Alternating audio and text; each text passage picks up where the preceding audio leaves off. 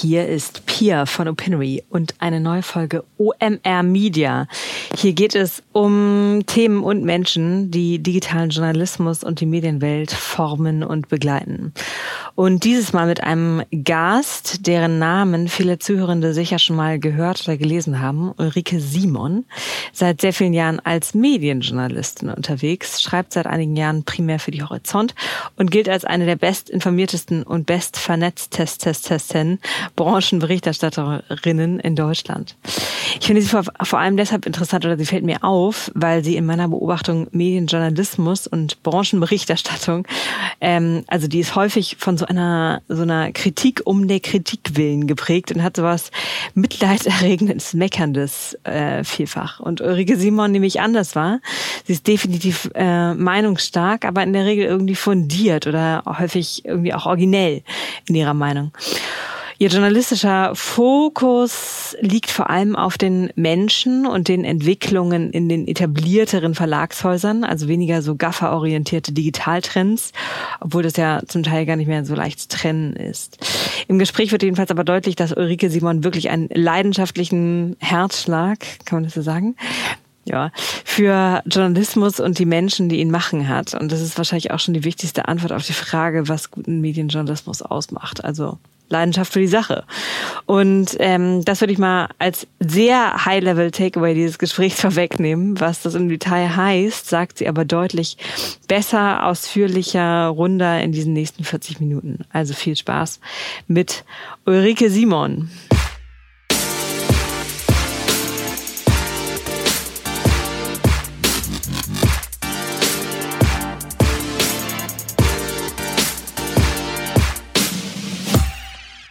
Hallo Ulrike Simon, ich bin sehr stolz, Sie hier zu haben. Hallo, freut mich auch. Und ich muss etwas äh, feststellen, nämlich eigen habe ich gemerkt, ich eigentlich duze ich alle Menschen in diesem Podcast. Ja, dann los. Nee, aber ich hatte bei der Vorbereitung, als ich sozusagen Fragen aufgeschrieben habe, kam mir das du nicht über die Finger. Ich weiß nicht warum, aber es ist wahrscheinlich. Oh Gott, ich werde alt. Ich bin's, ich bin's wahrscheinlich. Nein, es waren ne? schon auch andere sehr alte Menschen hier im Podcast, aber ähm. noch ältere. also von mir aus können wir uns keine duzen. Nein, ich habe jetzt das, ich habe das, ich hab das jetzt auf Sie vorbereitet. Sie okay. sind, Sie sind mein erster Siegast und das ist auch eine, das ist ähm, eine Premiere und Besonderheit. Ähm, und vielleicht kommt das auch daher, dass Sie ja einer der ähm, wahrscheinlich tiefst und breitest informiertsten Menschen der Medienbubble sind. Ähm, wie kommt das? Woher holen Sie Ihre Informationen, frage ich mich äh, sehr regelmäßig, wenn ich von Ihnen lese. Recherche?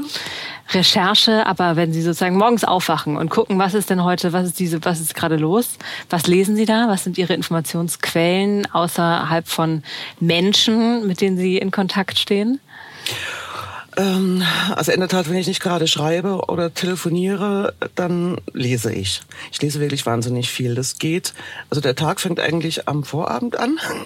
Meistens lese ich, äh, also regelmäßig lese ich am Vorabend äh, die die FAZ Süddeutsche, die großen Zeitung des nächsten Tages. Ähm, und ähm, auch Taz und alles, was, was da ist. Äh, morgens mache ich dann gleich weiter, ähm, bin bei Twitter zugange, guck, was da los ist, lese meine E-Mails, ähm, ich krieg über WhatsApp irgendwelche Nachrichten, SMS. Ähm, dann lese ich auch nochmal, das ist immer die schönste Stunde des Tages, nachdem ich morgens schon die ersten anderthalb Stunden zu Hause geackert habe, äh, gehe ich um halb neun aus dem Haus und setze mich ins Café, ganz wahnsinnig gern in die Sonne und lese da nochmal Papierzeitung. Mhm. Diese Stunde gönne ich mir jeden Tag. Das ist meiste Zeit, äh, in der in anderen Redaktionen, tagesaktuellen Redaktionen, äh, Konferenzen stattfinden. Ich bin ja Freiberufler. Und äh, wenn ich das dann auch noch gelesen habe, also am Schluss diese die die die äh, Papierzeitung, dann hole ich meine Post. Ich habe ja ein Brieffach. Geht ja keinen an, wo ich wohne. Ich arbeite ja von zu Hause aus. Dann gehe ich ins Brieffach, das um Punkt 10 dann äh, beladen ist mit der neuen Post und dann äh, ziehe ich die Runde durch den Kiez zurück nach Hause und dann geht's richtig los. Und von da an wird dann telefoniert und konferiert mittlerweile ja, online konferiert mit der Redaktion, wird geschrieben. Und genau in diesem. So, so, aber in etwa läuft die morgendliche Struktur. Und wie ordnen Sie sozusagen diese sehr, diese breiten und vielen Informationen, die Sie zwischen äh, Abend und Morgen sammeln und gießen das dann in Themen? Also wie läuft das? Naja, so arbeite ich ja nicht. Sondern? Ähm, ich lese ja Zeitungen auch deshalb, um einfach ähm, up-to-date zu sein, und zwar breit, über, äh, um informiert zu sein über das gesamte Geschehen, ob Politik, ob Wirtschaft, ähm, äh, ob im Lokalen, also auch um einfach selbst up-to-date zu sein, um, um zu wissen, worüber äh, was ist im Moment wichtig, ähm, auch wie geht, wie geht ähm, ein Medium das Thema an, äh, wer schreibt gerade worüber, auf welche Art und Weise. Also das alles ähm, beobachte ich dadurch ja auch. Und äh, aber ich, ich äh, stehe ja nicht morgens auf und überlege mir, was, was schreibe ich jetzt heute, sondern das ist ein permanenter Zyklus des Telefonierens, des Kontaktiertwerdens, des Treffens von Menschen und da dann äh, zu hören, was, was passiert gerade in einem Haus, wer plant gerade etwas, ähm, welche Gerüchte gibt's, ist da was dran, ähm, was liegt den Leuten auf der Seele, wo, welche Probleme, welche Herausforderungen hat eine Redaktion, ein Medium, ein Medienhaus gerade zu ähm, zu stemmen. Und das ist es, wo sich dann immer neue Themen ergeben und ähm, ich dann auch inspiriert werde, oft durch irgendwelche Anmerkungen, die, die, die, ich, die ich aus Gesprächen raushöre. Und dann merke ich, dass es in mir plötzlich so kribbelt und ich das Gefühl habe, das ist ein Thema, das macht mir Spaß. Da will ich wissen, was, was dahinter steckt. Und dann steige ich ein und dann geht's wieder los mit Telefonieren und Reden. Ein permanenter, permanenter äh, Kreislauf. Sie machen das seit Sie, wenn ich richtig gerechnet habe, seit Sie 25 sind? Sind Sie Medienjournalistin oder Sie waren von Anfang an als Ja, ein bisschen länger sogar, also direkt nach dem Studium. Ich Aha. bin direkt nach dem Studium in Mannheim bin ich nach Hamburg gegangen, damals aus eher privaten Gründen. Ich hatte die Wahl zwischen München, Köln und Hamburg und bin dann nach Hamburg gegangen. Und äh, bin allerdings eher zufällig da reingerutscht. Wirklich zufällig. Aber ich bin seit, also um genau zu sein, mit äh, 24, glaube ich, habe ich, ja, ja, mit 24 habe ich angefangen. Und ja, jetzt bin ich 52 und äh, so lange mache ich das. Und ähm, man kann da zufällig landen, aber dann ist es ja schon eine aktive Entscheidung, äh, in einer Ecke zu bleiben. Warum haben Sie sich diese, diesen Bereich gesucht? Warum sind Sie Medienjournalistin? Ich habe den Bereich nicht gesucht. Warum, warum hat der Bereich Sie gesucht und warum haben Sie ihn behalten? Naja, so, also sozusagen, warum machen Sie das seit so langer Zeit? Also ich habe, es war nie mein Wunsch, anders als bei anderen Journalisten, bei vielen anderen Journalisten, äh, da- es war nie mein Wunsch als 15-Jähriger, ich möchte unbedingt Journalist werden. Das war es nicht. Ich hatte, ich habe ich habe ich hab Germanistik studiert, auf Magister. Ich habe Germanistik, Romanistik und allgemeine Linguistik studiert und hatte mir damals überlegt, zu promovieren, in, in das, in, an, am Wissenschaftsbetrieb in der Uni zu bleiben. Und äh, dachte auch, es ist ganz geschickt, dann mal eine Zeit lang in eine andere Stadt zu gehen. So hatte ich Hamburg im Kopf. Ich gehe nur mal für ein paar Jährchen dahin, um dann zurückzukehren an die Uni und habe nach dem Examen gemerkt, äh, ich, ich will in die Praxis, ich will Geld verdienen, will wissen, ob ich damit Geld verdienen kann mit dem, was ich da, was ich jetzt äh, gemacht habe, gelernt habe. Und da habe ich einen Verlag angerufen, der rein vom Namen her so klang, als hätte der irgendwas mit Sprachwissenschaft, Germanistik zu tun. Der hieß Textverlag. Textintern, ich weiß gar nicht, ob es das noch gibt. Äh, Textintern hieß äh, das Fachmedium. Ich habe angerufen, Textverlag, und habe gesagt, guten Tag. Ich interessiere mich für Ihren Verlag, äh, bin auf Arbeitssuche und ähm, würde gerne wissen, was Sie da so machen. Und wurde dann eingeladen und dann haben die mir ein Volontariat angeboten und mir das vorgestellt, was sie da so machen. Und dann dachte ich, Volontariat, das wollte ich ehrlich gesagt erstmal nicht, weil ich dachte, schon wieder Ausbildung. Ich habe doch die Jahre über studiert, schon wieder eine Ausbildung. Wusste nicht, wie begehrt das ist überhaupt damals, ein Volontariat zu kriegen. Ähm, aber dachte, na ja, mache ich jetzt mal. Also so Journalismus finde ich schon ganz spannend. Und dann habe ich angefangen und fand es erstmal, es war für mich eine verfremde Welt. Diese Medienwelt war für mich komplett fremd. Aber sympathisch fremd, interessant fremd oder? Also ich sag mal, nach drei Monaten mochte ich erstmal keinen Kiosk mehr betreten, weil, ich das, weil es mir irgendwie too much zu viel war. Dann aber habe ich angefangen, eben mit den Menschen zu reden ähm, und Menschen kennenzulernen. So ein Helmut Marquardt damals bei Fukus oder ein Michael Spreng, sind alle schon der eine in den 80ern, der andere kürzlich verstorben, aber es ist halt auch schon lange her. Äh, ein Klaus Larras bei der Bildzeitung damals, äh, der Chefredakteur. Ich habe die Leute angefangen äh, kennenzulernen und fand die spannend. Auch ihre, ihre in ihrer Lust und in ihrer Leidenschaft und äh, wie wichtig ihnen das ist, was sie da machen. Und da habe ich gemerkt, das ist auch verdammt spannend. Und dann habe ich mir Nischen gesucht, die keiner beackern wollte in der Redaktion. Das war zum einen äh, die Milchstraße, Verlagsgruppe Milchstraße, gibt's auch nicht mehr, aber damals äh, Max war gerade erschienen. War das ein sehr kleiner Verlag, der nicht wirklich ernst genommen wurde von anderen. Ähm, da, um die habe ich mich gekümmert. Dann habe ich mich um Regionalzeitungen gekümmert, um Ost-West. Das war ja nach der Wende. Äh, die ganzen ostdeutschen Zeitungen, das, das fand ich spannend. Bin ja nicht umsonst dann später in Berlin gelandet. Äh, Wochenpost gab's damals. Äh, da habe ich Matthias Döpfner dann kennengelernt, der gerade Chefredakteur dort wurde. Ähm, und äh, die Motorpresse habe ich mir noch ausgesucht. Das war so aus rein privatem Interesse, dass ich mich auch um, um Auto- und Motorzeitschriften gekümmert habe. Ähm, das war der Anfang. Und da fing ich dann an, einfach Lust zu, zu haben. Und dann bin ich in die Häuser, habe mir das alles so angeguckt und angehört und bin halt da immer weiter reingewachsen, immer tiefer reingewachsen. Und das ist jetzt ja fast 30, also 28 Jahre her. Und die Lust hat mich nicht verlassen. Im Gegenteil, die ist immer größer geworden und ist gleichbleibend hoch. Ähm, es gibt ja viele Medienjournalisten. Und was ist Ihr. Finden Sie? Ja, schon, finde ich. Finde ich nicht. Nee? nee. Also naja, wenn man das sozusagen einfach als Anzahl von Journalisten, die über eine bestimmte Branche berichten. Waren mal nimmt. deutlich mehr.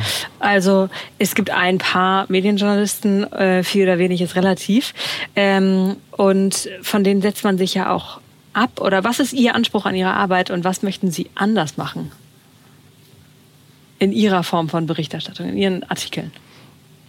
Was heißt anders machen? Ich mache es einfach auf meine Art. Also ich, ich vergleiche da jetzt nicht, ich mache es einfach auf meine Art. Ähm, und was zeichnet das aus? Äh, klar, über die ganzen Jahre sind die Kontakte zu einem dichten Netzwerk gewachsen, das ich gepflegt habe, immer wieder erweitert habe. Ich mag die Menschen, mit denen ich da zu tun habe. Den einen mehr, den anderen weniger, aber ich mag, ich mag sie alle und ähm, bin wirklich interessiert an dem, was ich mache, an den Themen über die ich schreibe und an den Menschen, mit denen ich im Kontakt bin. Und ich glaube, das merken die, dass ich da wirklich interessiert bin und Lust habe. Und das überträgt sich vielleicht auch. Und vor allen Dingen ist mir halt auch, also was, wofür ich dankbar bin, ist, dass die Leute mir auch vertrauen das heißt auch Dinge erzählen, die möglicherweise für sie gefährlich sogar sein könnten, ja, für ihren Job. Ähm, aber sie vertrauen mir, weil sie wissen, dass ich sie nicht in die, in die Pfanne hau. Ähm, man setzt sich auch mal auseinander oder redet mal drei Wochen nicht miteinander. Das ist mir durchaus schon des Öfteren passiert. Aber ähm, immer wieder kommt der Kontakt zurück und ähm, man eignet sich natürlich über die Jahre dann auch ein Wissen an und weiß, wie das entstanden ist, womit das zu tun haben könnte, ähm, wer wen kennt, äh, wo, worüber verknüpft ist, ähm, wie, wie eine Entwicklung entstanden ist. Äh, das, das, das ist einfach dann so ein, so ein Fundus, der eben immer größer und nicht kleiner wird.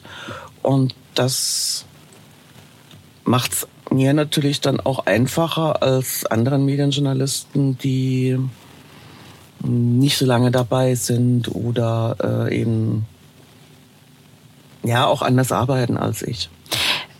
Ich laufe ja nie mit Mikrofon zum Beispiel rum. Ja, ich äh, renn auch nie mit mit Handy rum. Äh, ich habe mir ist wirklich wichtig, mit Menschen zu reden. Ähm, manchmal auch einfach komplett ohne irgendeinen Anlass sich zu treffen, zu reden, offen zu sein miteinander äh, und äh, nicht immer nur den Kontakt zu suchen, wenn man ein Interview führen möchte, ein offizielles. Also wo mir das aufgefallen ist, so eine, äh, finde ich, überraschende Intimität war in einem Interview von ein paar Monaten mit äh, Julian Reichelt und Paul Ronsheimer, ähm, wo was extrem persönlich wirkte. Und ähm, das war Absicht. Ja, das glaube ich. Aber genau, da habe ich mich genau das gefragt. Wie, wie, wie schafft man so ein Vertrauensverhältnis? Weil wenn ich jetzt mich also wenn ich jetzt, äh, weiß nicht, irgendwo Verlagsgeschäftsführerin wäre, hätte ich auch Schiss vor ihrem Urteil, weil sie ja schon meinungsstark sind. Und ähm, was glauben Sie, was, warum Leute Ihnen da, können Sie doch mal überlegen, warum Leute da Vertrau so dieses Vertrauen und diese Intimität entgegenbringen?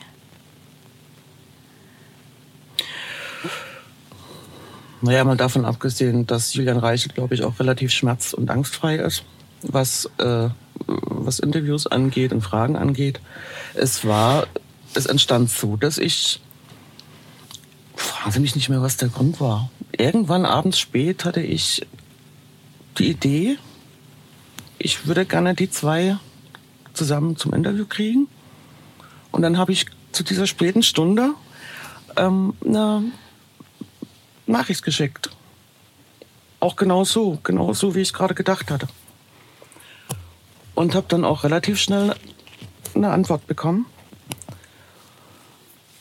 Weil es wahrscheinlich, weil es offensichtlich auch auf der anderen Seite, sprich bei, bei, bei Ronsheimer und Reichelt, die Idee gab, ja, äh, haben wir Lust drauf und, und, und, und möglicherweise auch da gemerkt, dass da ihnen einfach ein Interesse entgegengebracht wird, das sie dann erwidert haben. Ähm, und ja, das, also für mich war das jetzt nichts, nichts, nichts, nichts, kein, nichts Unnormales, sondern ich dachte einfach diese, diese üblichen Interviews kann ja jeder führen. Ich will jetzt halt eine andere Konstellation. Und die Konstellation fand ich spannend. Und mich hat die Frage interessiert, was pflegen die beiden für ein Verhältnis? Für ein freundschaftliches, privat wie beruflich? Und was macht es, woran liegt's, was das Paul Ronsheimer eben derjenige ist, der gegenüber Julian Reichelt am ehesten das Wort oder ein, ein, ein, nicht das Wort ergreift, sondern Widerworte gibt, widerspricht in der Redaktion. Das war mein Ausgangspunkt und darüber haben wir dann ein Interview geführt. Und ich weiß, ich, ich, ich gucke den Leuten in die Augen und, und, und, und, und, und konzentriere mich halt auf die. Ich weiß nicht, ob und dann, dann und durch dieses Interesse entsteht halt dann auch eine, ich glaube jetzt durchaus angenehme Atmosphäre. Das mache ich auch mit jedem Gesprächspartner. Gibt es irgendwelche Gesprächspartner, bei denen Sie mh, mm, denen Sie so skeptisch gegenüberstehen, dass Sie so eine, dass Sie, dass Sie ihnen nicht so begegnen würden? Also haben Sie, haben Sie Grenzen in Ihrem Netzwerk, wo Sie sagen, da höre ich, da hört es mich auf? Ich rede mit jedem. Also was, was ich nicht äh, mag, ist, wenn man mich mit PR-Antworten abspeist. Da kann ich auch garstig werden. Oder mit, ähm, mit Unwahrheiten, äh, wenn ich mit Unwahrheiten konfrontiert werde. Wenn mir einer was erzählt, was einfach nicht stimmt äh, da kann ich auch garstig werden und dann zeige ich das aber auch. Also ich glaube auch da, durchaus, dass bei den Interviews ähm, klar wird, äh, wenn ich mich ärgere über jemanden oder wenn ich einfach mit Leidenschaft widerspreche, weil ich das nicht so sehe. Ich finde es aber auch okay, wenn, wenn man das merkt, denn äh, ein Gespräch ist ein, eine Unterhaltung zwischen zwei Menschen, die sich begegnen, die da zusammensitzen, die sich in die Augen gucken und die sich jetzt auf ein Thema fokussieren. Und ich finde, ein Interview, in dem man spürt, da ist was passiert. Also wenn man wenn ein Interview, das man liest und bei dem man als Leser spürt, da ist was passiert in dem Gespräch. Das war nicht, das ist nicht langweilig. Da, da, da, da, da, da ist was zwischen diesen, da, da blitzt was zwischen diesen beiden Menschen. Und ich spüre das nur, wenn ich's lese im, im Blatt oder auf, der, auf dem Bildschirm oder auf dem äh, Handy. Ähm, ich habe zum Beispiel auch mal gesagt bekommen, äh, dass es, als dass es, nachdem es jemand gelesen hatte, ich habe das mit den Stimmen von dir und dem, deinem, dem mir auch bekannten Gesprächspartner gelesen. Das finde ich ein echt tolles Kompliment. Also wenn es einfach, wenn man merkt, es ist authentisch. Wenn man spürt, da ist, das sind zwei Charaktere, die miteinander reden und ich und, und, und so ein Interview es schafft, das, das rauszukitzeln und spürbar zu machen, dann ist es gelungen. In dieser Ära, in der Sie das, das können jetzt... ja wahnsinnig langweilig sein. Also Interviews können echt langweilig sein. Absolut. Absolut. Und das will ich nicht. Sind dann halt natürlich auch langweilig, wenn sie sozusagen weichgespült wurden im Nachhinein. Das merkt man ja auch. Naja, schnell. da muss man halt dann zur Not auch äh, handeln wie auf dem Bazar und gucken, dass einem die Dinger nicht rausgestrichen werden. Und ähm, in dieser ähm, Ära, in der Sie das jetzt gemacht haben, wie haben sich die Menschen, über die Sie berichten, verändert? Also wenn Sie am Anfang von einem Spreng und äh, Döpfner in seinem ersten äh, Führungspo redaktionellen Führungsposten erzählt haben, was, wie vergleicht sich dieses mh, Klientel mit dem, mit dem Sie jetzt zu tun haben?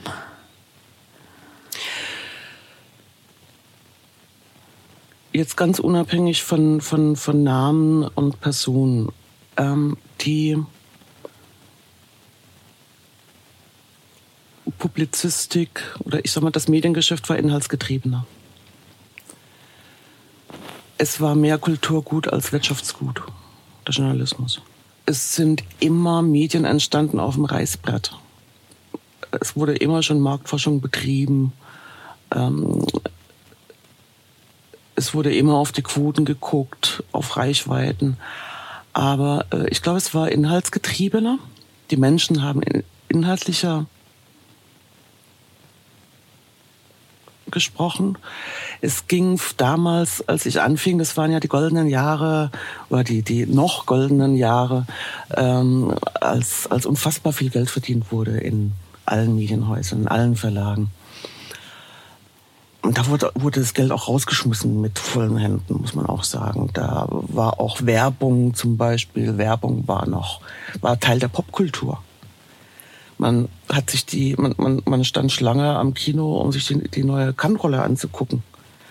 Äh, es gab, es gab die Benetton-Werbung. Es, äh, die, die, also es war wirklich Teil der Popkultur.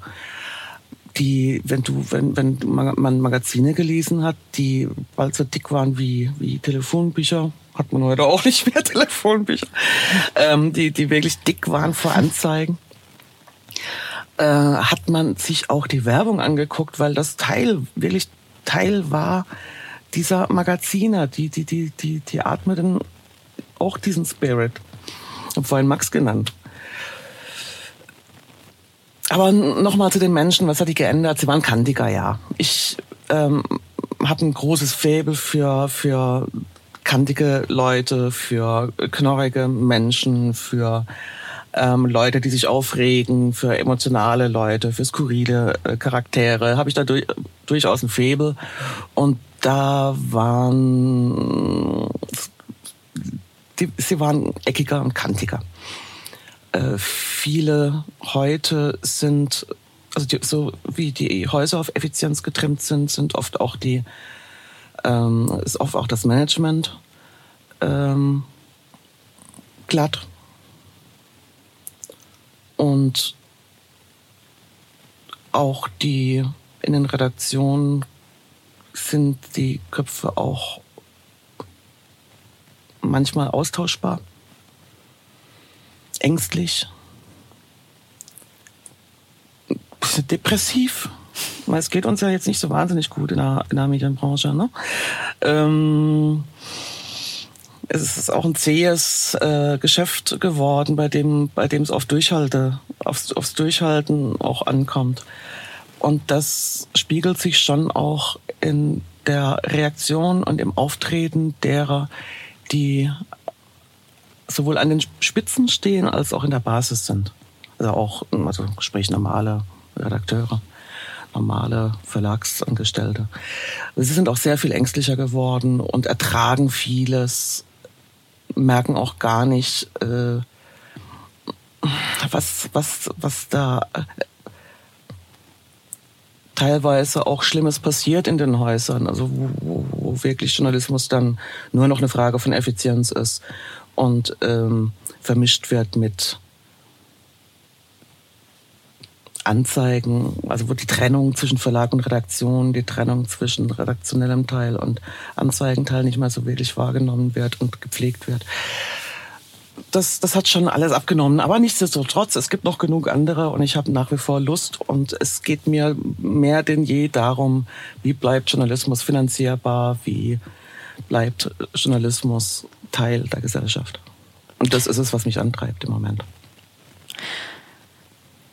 Mm, man kann diese, das, das, was Sie da als so Ängstlichkeit, bisschen depressive ähm, Tendenzen beschreiben, aber ja auch von der Seite sehen, dass früher sehr viel frauenfeindlicheres Umfeld war und man musste sich irgendwie sorgen als Volontär, dass einem kein Aschenbecher um den Kopf geflogen kommt. Das, das Problem hatte ich nie. Ich bin mit denen auch immer sehr gut klargekommen. Man muss, das äh, war für mich noch nie ein Problem und äh, ich sag mal, die Männer, ich war oft die nicht nur die Jüngste, und zwar mit Abstand die Jüngste bei Veranstaltungen, sondern auch oft die einzige Frau. Und äh, da war in der Tat, da, da, da ging es in Redaktionen anders zu. Also da wurde geraucht, gesoffen, äh, geschrien, Leute rausgeschmissen, am nächsten Tag angemault, warum sie nicht zur Arbeit erscheinen. Ähm, das, das, das, da, da ging es etwas, etwas, äh, ich sag mal, etwas bodenständiger zu als heute. Ähm, ich hatte aber mit diesen, mit, mit, mit Männern, die da als Alpha-Tierchen rumlaufen, nie ein Problem. Man muss halt Nein sagen wenn, und, und, und halt zurückkarren und äh, zurückhauen und das war für mich nie ein Problem. Äh, es gibt ein Buch, was ich äh, nicht gelesen habe, aber trotzdem empfehlenswert finde, weil ich es lesen möchte. Ähm, Lassen Sie mich mal machen. Kennen Sie das? Das mhm. ist, ähm, war die, äh, die Sekretärin der Chefredaktion beim Spiegel. Ach, doch, ja. Mhm die über ihre äh, jahrelange Arbeit ja. Ja, ja, ähm, an diesem mhm. ähm, Empfangstisch ge, ge, geschrieben hat.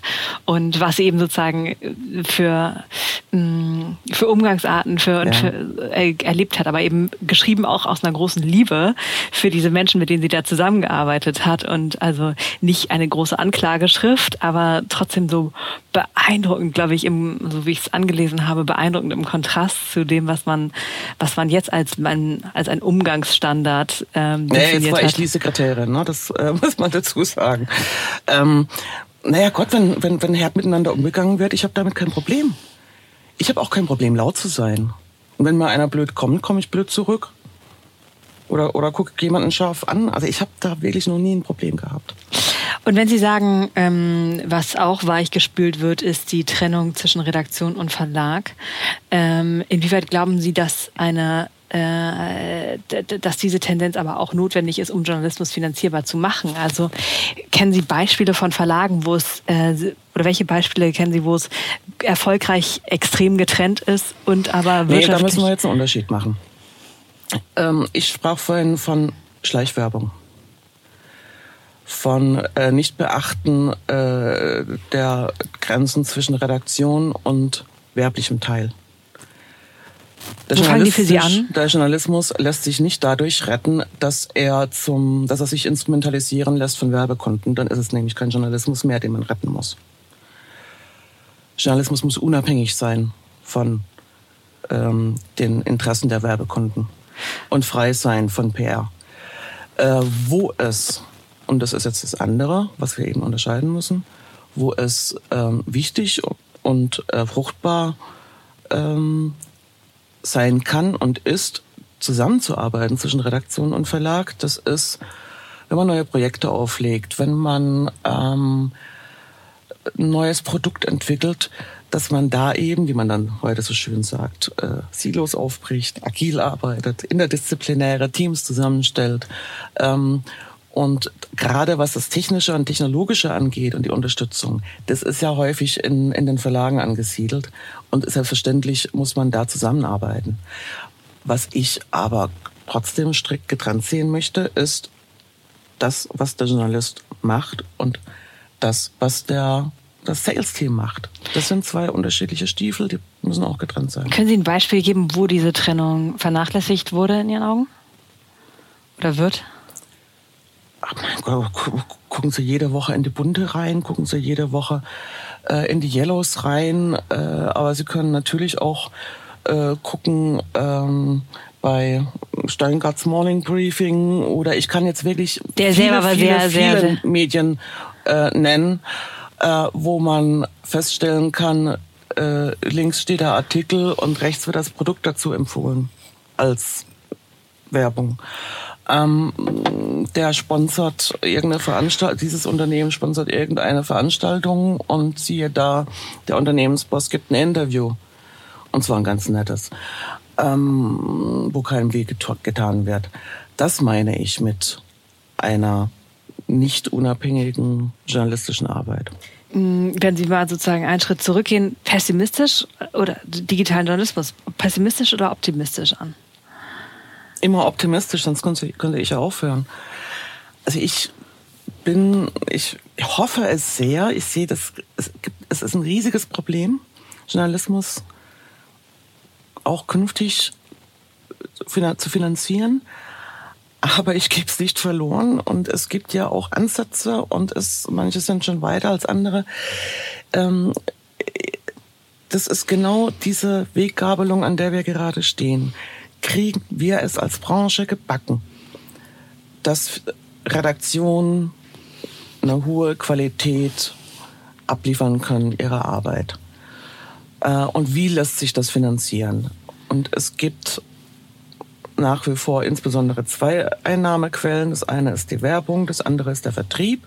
Und dann gibt es noch ein drittes Standbein, wenn man so möchte. Das ist das Kongressgeschäft, äh, sind Veranstaltungen, sind ähm, regionale Dienstleistungen, je nachdem, also wo ja jedes Haus noch versucht, ein drittes Standbein sich und zusätzliche äh, Erlösquellen sich zu erarbeiten.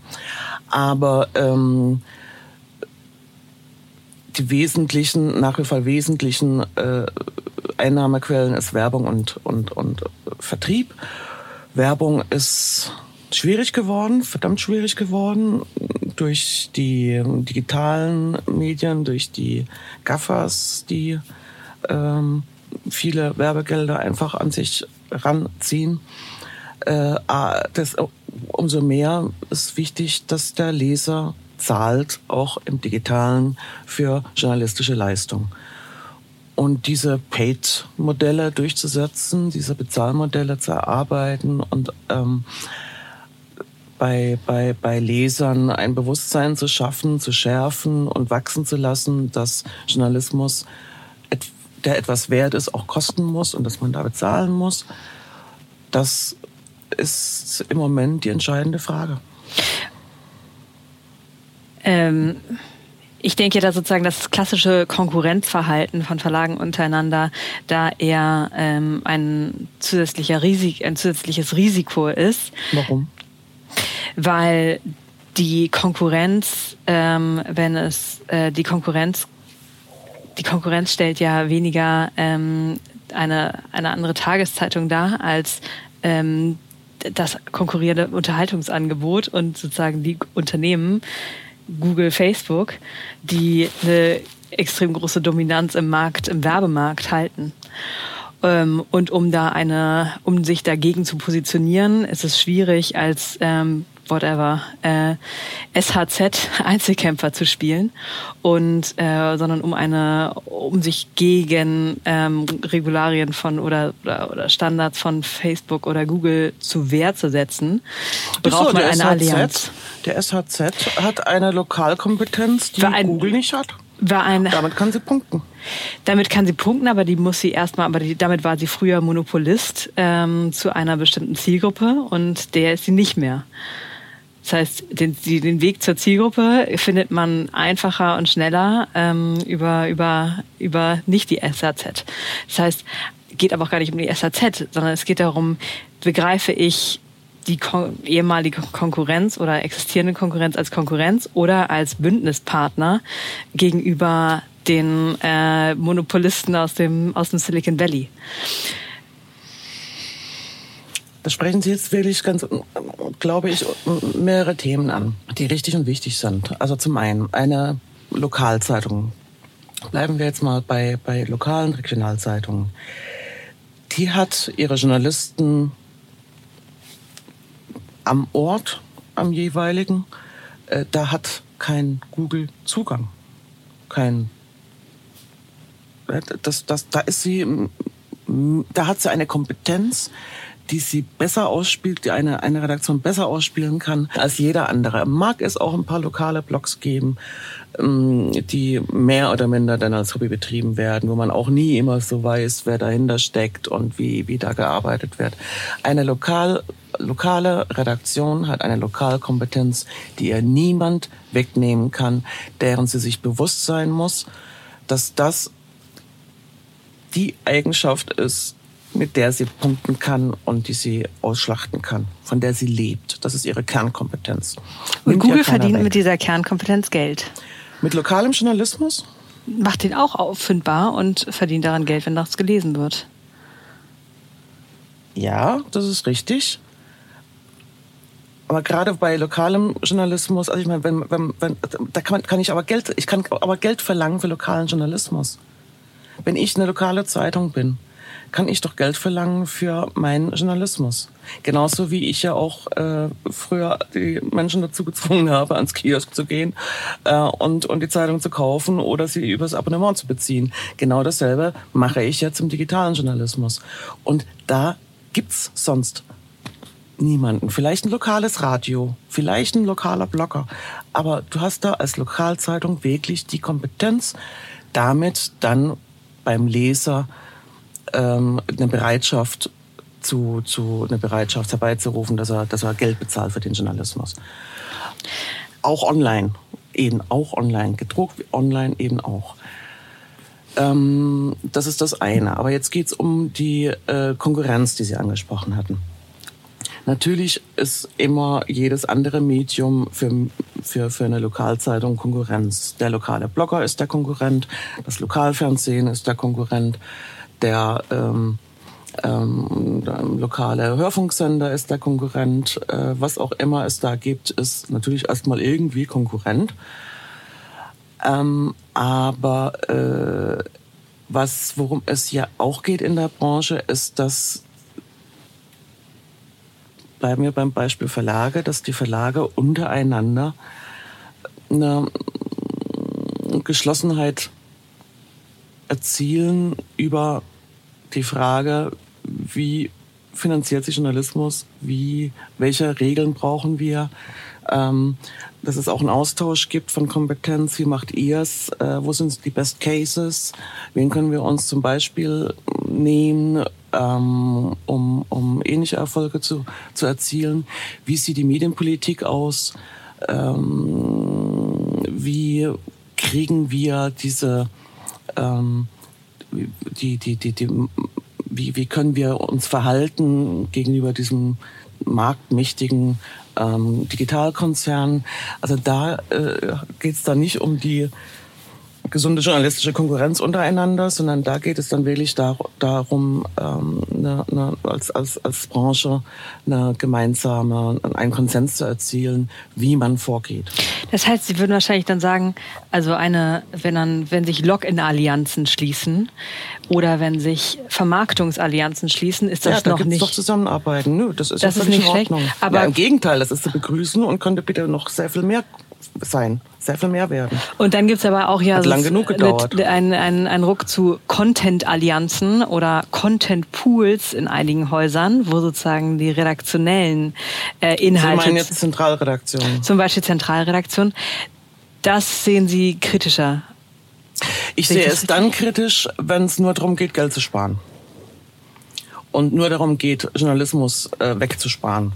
Ich sehe es nicht kritisch, wenn finde es eine, eine, eine nicht nur nachvollziehbare, sondern auch sinnvolle Aktion Zentralredaktion äh, zu gründen und zu nutzen, wenn es darum geht, ähm, Journalismus ja effizienter zu betreiben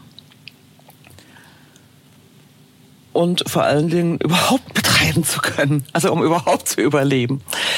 Ähm, und ich sehe jetzt auch nicht wirklich die große Vielfalt dadurch sehr eingeschränkt, also die, die, die Vielfalt, die Meinungsvielfalt eingeschränkt. Also ich sag mal, die DPA gab es schon immer. Die DPA wird von allen Redaktionen genutzt. Äh, das war früher die einzige Zentralredaktion, derer sich die anderen Redaktionen bedient, hat, bedient haben. Heute gibt es Zentralredaktionen wie von Funke oder von Matzak, das Redaktionsnetzwerk Deutschland. Die Idee, ich rede jetzt nicht von der Umsetzung, die Idee ist richtig. Zu sagen, was ist die Kernkompetenz? Das sind wir wieder beim Lokalen. Was ist die Kernkompetenz einer Regionalzeitung? Das Regionale. Die Journalisten direkt am Ort im Verbreitungsgebiet. Damit kann ich mich unterscheiden. Das ist, damit kann ich Zahlungsbereitschaft bei den Lesern erzeugen. Äh, damit kann ich punkten und äh, eine Identität schaffen äh, für, für, für die Marke und eine Beziehung zwischen Marke und Kundschaft, zwischen Marke und Leser. Den, das Überregionale oder gar das Weltgeschehen, das muss jetzt nicht der Flensburger Politikredakteur äh, unbedingt äh, schreiben. Da können wir uns eine Zentralredaktion teilen mit anderen Regional Redaktion zusammen.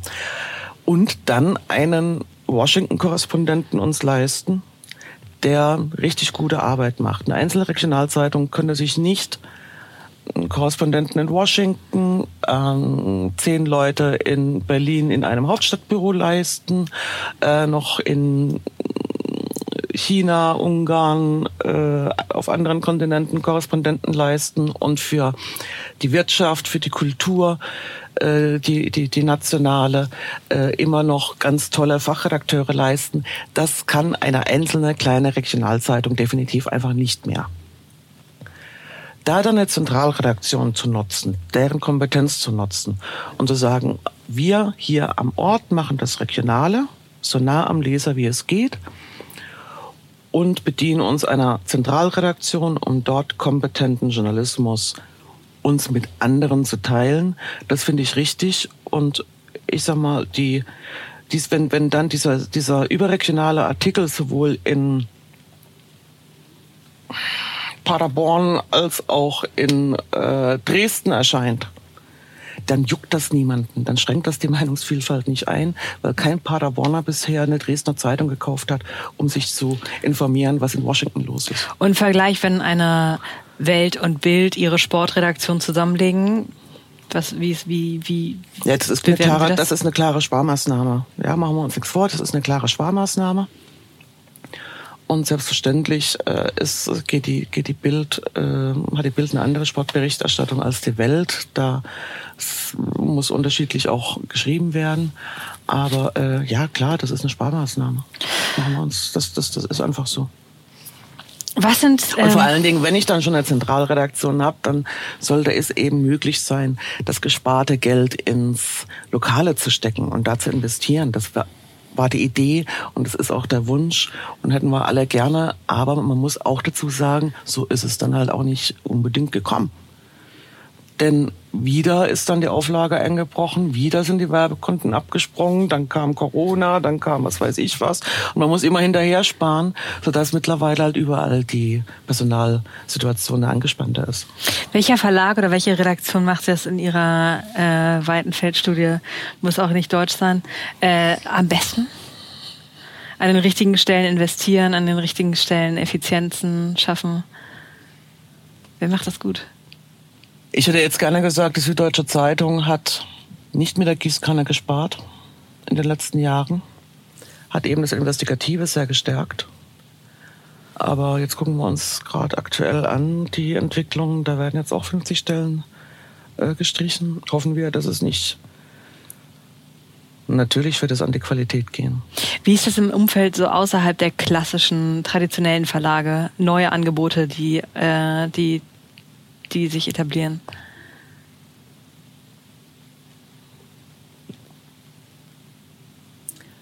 Ja, das sieht man, dass der Spiegel beispielsweise durch die Einführung seines Bezahlmodells relevante Erlöse mittlerweile erzielt. Die Idee, ähm, Bewegtbild anzubieten, um seinen Nutzern nicht nur ein, nicht nur im, im absteigenden Geschäft oder im schrumpfenden Geschäft äh, mit der Zeitung und auch nicht nur durch digital erscheinende Berichte etwas zu bieten, sondern eben auch im Bewegtbild. Das ist das, was Bild äh, seit Anfang des Jahres macht und andere ziehen ja auch nach. Das ist als Strategie auch richtig. Aber äh, wenn wir ehrlich sind, äh, sind wir alle noch am Experimentieren. In der gesamten Branche sind alle am Experimentieren und am gucken, was funktioniert, wo haben wir uns verzettelt, ist jetzt Podcast der nächste oder ist nicht nur ein Podcast ein Hype, sondern ist das wirklich etwas, womit man Geld verdienen kann, beispielsweise. Wir sind alle noch am Experimentieren. Was für neue Angebote gucken Sie sich so an? Also nicht eben aus den äh, Häusern, die schon mit langer Geschichte da stehen, sondern von äh, mit Vergnügen kann man sagen, ist ein äh, lokales Medien. Lead Award zum Beispiel ist auch bekommen voriges Jahr. Genau. Ähm, ja, diese Newsletter-Angebote die sind, äh, davon gibt's ja viele und immer mehr. Auch kostenpflichtig, der Checkpoint hier in Berlin, klar. Habe ich, hab ich den auch von Anfang an. Also Newsletter gibt's diverse neue. Ich gucke mir auch immer an, was beispielsweise Korrektiv jetzt gerade macht oder äh, äh andere rein digitale Medien. Aber sie äh, reizt mehr sozusagen so der, die Frage, wie es die großen etablierten Häuser schaffen, oder?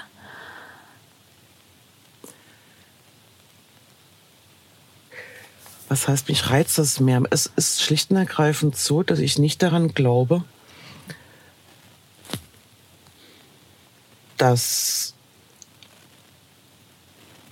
ein vollumfänglich informierendes, tagesaktuelles oder stundenaktuelles, ganz aktuelles journalistisches Angebot durch ähm, ich sag mal gemeinnütziges durch, durch ein gemeinnütziges Stiftungsmodell äh, zu finanzieren und aufrechtzuerhalten ist. Daran glaube ich nicht. Mir liegt wirklich am Herzen, dass aktuell informiert werden kann durch journalistische Angebote, die finanzierbar bleiben. Und nicht nur aktuell, da, und da geht es auch nicht nur um, um, um tagesaktuelles, um tagesaktuelles Geschehen und tagesaktuelles Weltgeschehen oder das Geschehen in der Stadt, sondern dass generell relevanter Journalismus finanzierbar bleibt. Und ich habe bisher noch kein überzeugendes, wirklich überzeugendes Angebot außerhalb der etablierten Medienhäuser erlebt? Ähm, letzte Frage. Es wird sehr warm hier drin, aber letzte Frage. Ähm, was wäre für Sie ein Interviewgast, den Sie gerne noch bekommen würden und noch nicht bekommen haben? Ja, da wird mich vielleicht sein, äh, würden mich seine Söhne jetzt aktuell noch mehr interessieren. Nee. Pff. Ich nehme es, wie es kommt. Früher oder später kriege ich doch jeden irgendwie. das, das finde ich eine sehr gute Haltung. Vielen Dank. Gerne.